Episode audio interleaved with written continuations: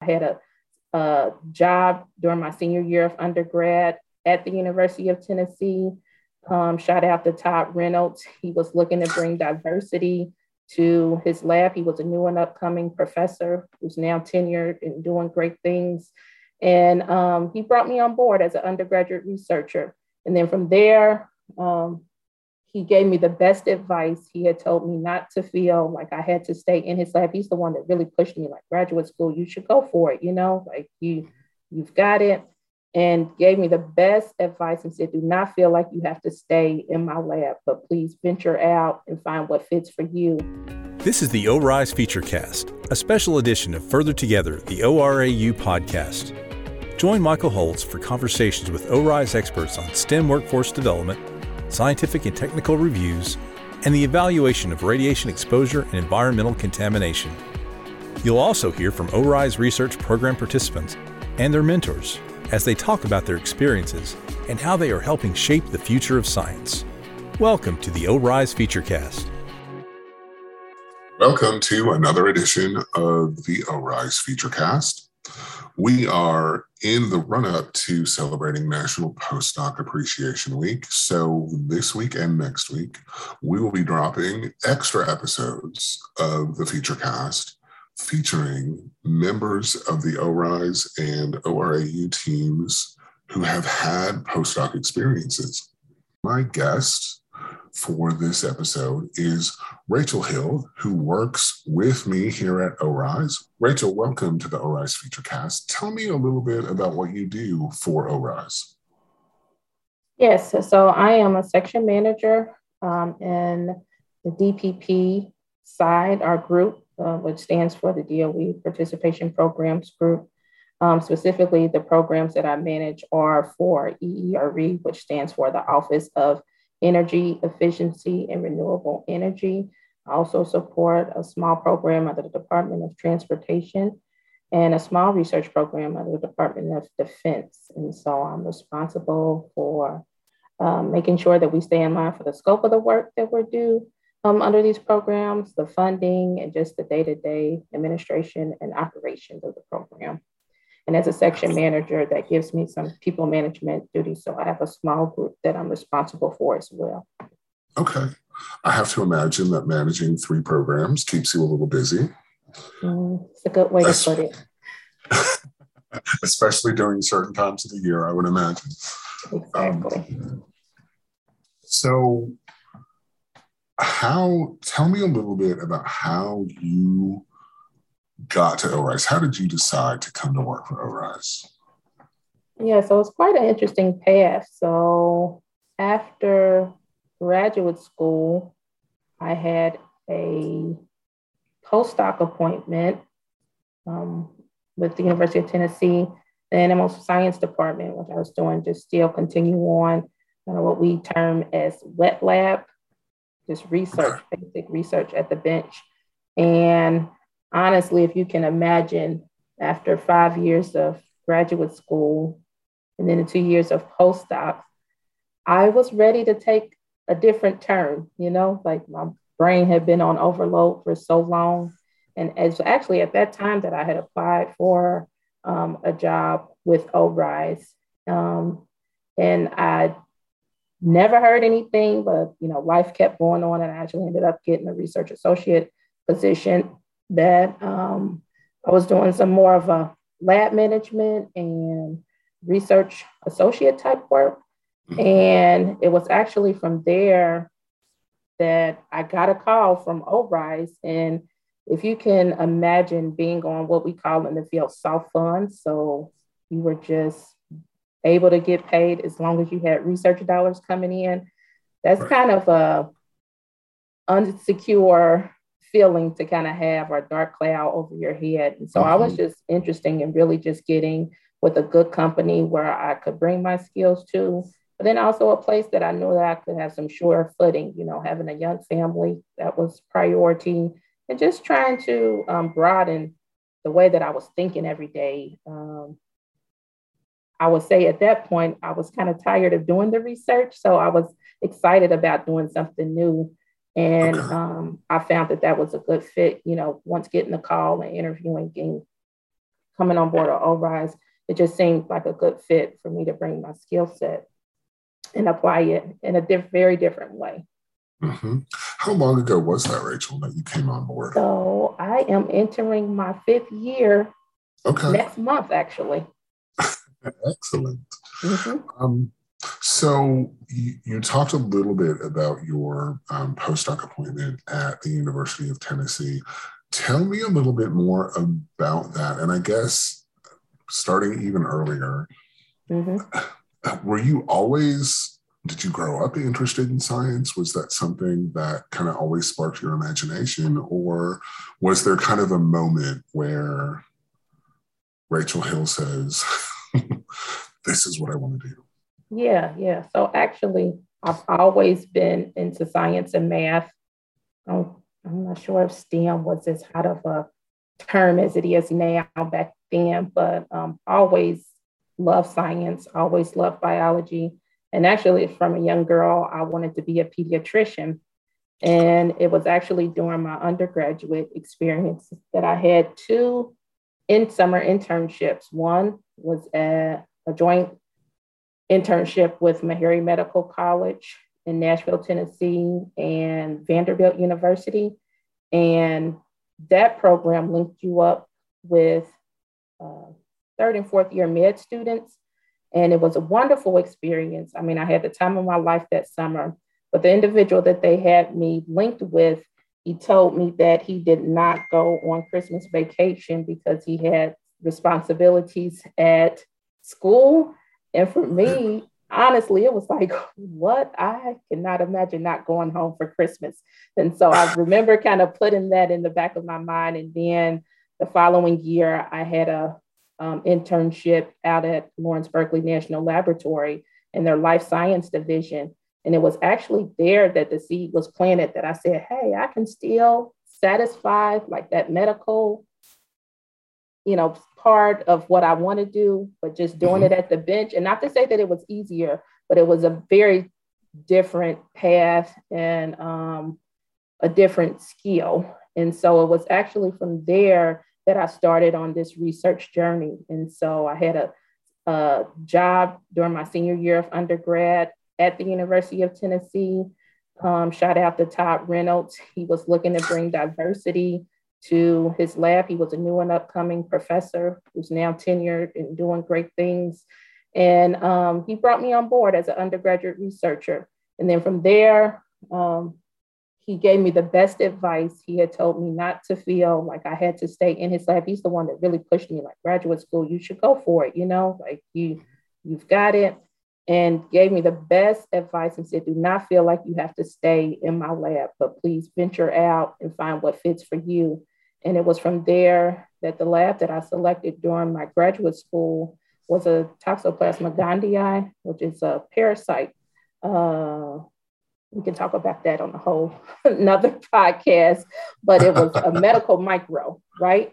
And so I was able to um, do research there, and that just kind of took me on my course that of, of life. I didn't understand it then at the time, but from there, just kind of one thing led to another. So when I finished um, my PhD in microbiology at University of Tennessee, you know, kind of when you're finishing up, you're trying to find some place to go, you know, because money is funny. And so uh, I actually got accepted to a postdoc appointment in the animal science division um, on the agricultural campus of UT.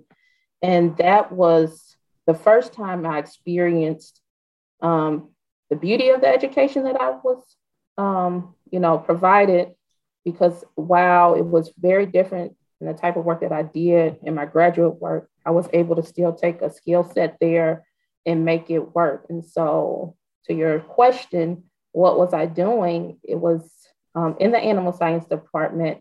And actually, we used bovine um, tissues to do the work uh, where we were looking at prostaglandin levels and how those affect um, kind of mortality and um, the success of, um, of pregnancies in cow using that research to help push the science forward in humans.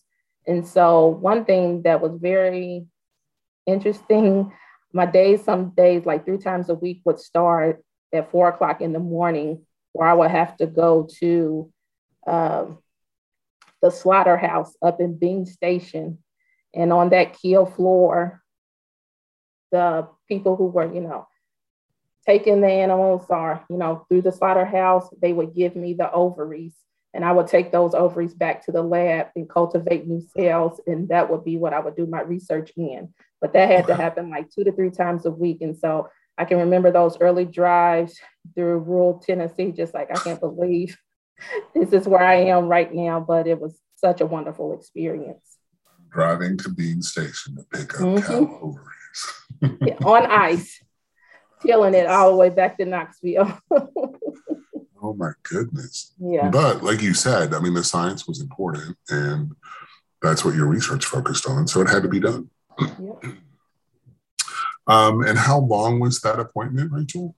So that was for two years. Okay. And over the course of those two years, I know, you know, you liked, you enjoyed the work, but you mentioned earlier that it was grant funded and being grant funded, you know, life is a little tenuous. Mm-hmm. Right. So you've got a family and you're looking for something more long term, totally understandable decisions, right? Mm-hmm. Uh, and that's how you came to ORISE. Yeah. Yeah. And so it was, um, it's interesting, right? Kind of how life works itself out because the, um, my PI at the time, he was actually retiring. And so he had given me this heads up, you know, like, Rachel, I don't know how much longer I'm going to be here. And actually, he had that conversation. And then it was like three months later, he was like, yeah, it's happening now. And so it was actually kind of a bit of a frantic, like, oh my gosh, what am I going to do? And things just kind of just fell in place. You know, I had totally forgot that I had applied for this job. So when I remember getting the call, I was on my way back home from Cincinnati and getting the call from HR at the time. And they were like, we want to set up a interview for you. And I had no clue it had been that long, Michael, since the actual applying and um, receiving a phone call. So I just feel that that was another lesson that everything works out in its own time when it's supposed to. Everything falls into place when mm-hmm. it's supposed to. I love it. Um, and so you've been here for your starting your fifth year. You said how I, I assume even though you're not necessarily doing the research um, that your part- your program participants are doing. I mean, obviously you understand the work that they're doing. How does that um, benefit the programs that you work on and the participants? Yeah, so that has been huge. Actually, it's something that um, I talk about um, often with some of my peers. You know that while graduate school afforded you a very deep dive and many different layers on your research project. But the skill that was learned, like the ability to like dig for answers, the ability to critical think, and um, something they used to tell us in graduate school, while you are the expert in this field, like for me. So I should be, when I graduate, an expert and know all things about Toxoplasma gondii you should be able to apply that knowledge to any other field or any other subject. And I found that to be true because it is that ability to learn how to critically critically think and dig for answers. So it's like I may not have the answer to this, but I can find the answer, or I, sh- or I should be able to apply some of this knowledge here. And that has um, been huge because I'm not doing, you know, the participants that we are managing. They're not doing micro. You know, some of this stuff is solar, um, powered, or manufact- advanced manufactured. But I am able to um, pull on my knowledge to help connect the dots and to be useful in the work that I do on a day to day. So the basic science knowledge still applies. Mm-hmm, mm-hmm, definitely, definitely. And the key, you know, as you know, Dylan, you know, with ORISE, we have a lot of policies. We have, you know, there are things that are put in place to make sure that we keep our program assurance. And so, um, and that's a wealth of knowledge. That's a huge at times can feel like a Pandora's box.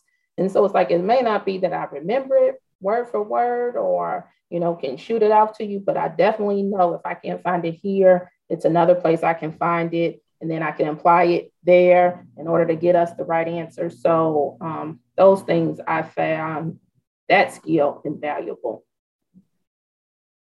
That sounds amazing. So you're still technically a scientist, even though yeah. you're not, you know, you're not in the lab, but you're yeah. still using you're still using those skills that you spent so much time developing.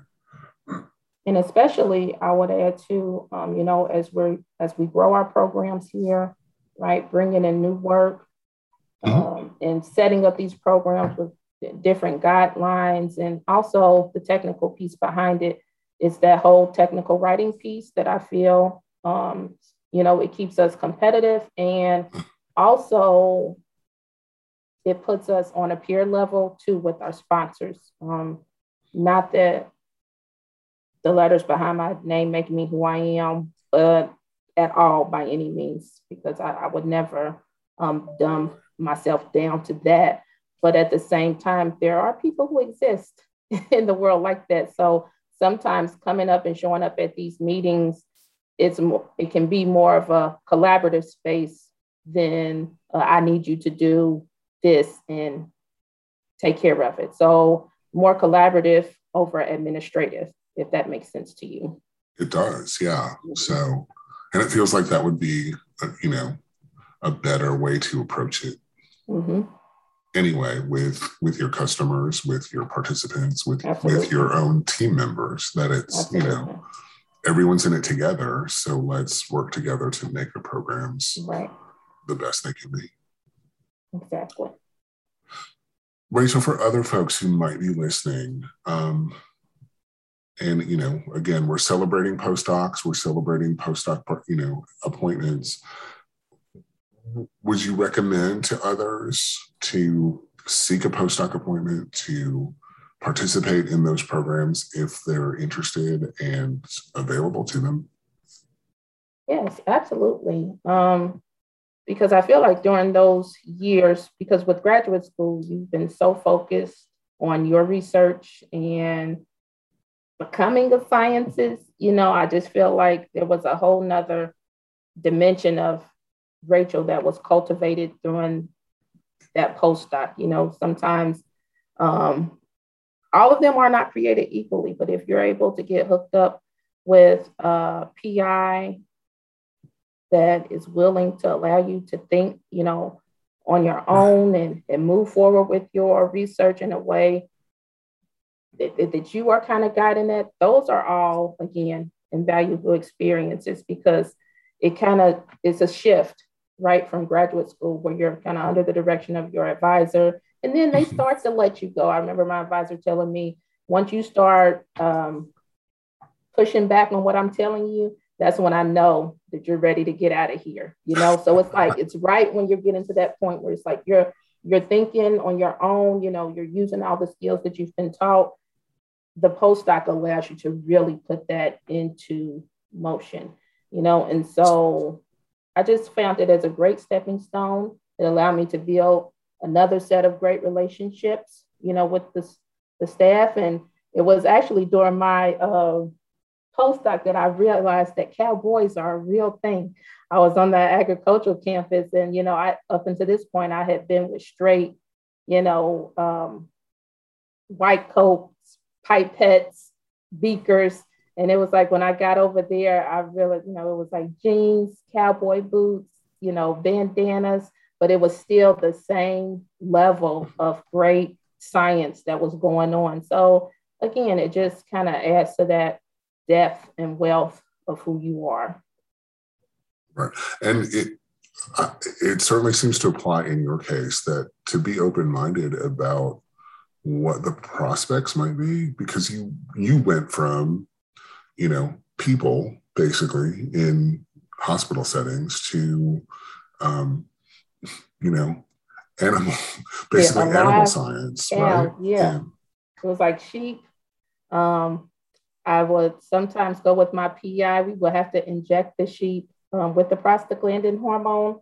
And that was mm-hmm. a drive. In some of these places we drive by every day here in Tennessee. So to the locals who hear this, um, they make sense. But the forms you see on going down Alcoa Highway, it's real research being done on those places, you know. So okay. I mean, I would travel with him and we would um, corral the sheep and um, do the the science there on them and live models and bringing them back to the veterinary hospital. Like it was just a whole nother world that was open up to me. And I didn't realize even in East Tennessee that that level was being done really in my backyard. You know what I mean? So yeah, um, just talking about a life changing, broadening experience. I, that's a mad way to put it. Mm-hmm. So take the opportunity if you can get it. Be open to the possibilities of not staying in one lane and mm-hmm. go for it, right? Yeah, that's huge. Do not limit yourself just because you think you're you should be in one place that you have to stay in that vein. Again, you said it best, open yourself to the possibilities because those possibilities may bring you back to really where you wanted, you know, you initially intended. You just got to give mm-hmm. yourself a chance to go outside that box. Right. Awesome. Rachel, thank you so much for spending the last few minutes with me talking about your experience and your work. Um, I really appreciate it. Thank you so much for having me. Sure thing. Thank you so much. Thank you for listening to the ORISE Featurecast. To learn more about the Oak Ridge Institute for Science and Education, visit orise.orau.gov or find us on Facebook, Twitter, and Instagram at ORISE Connect.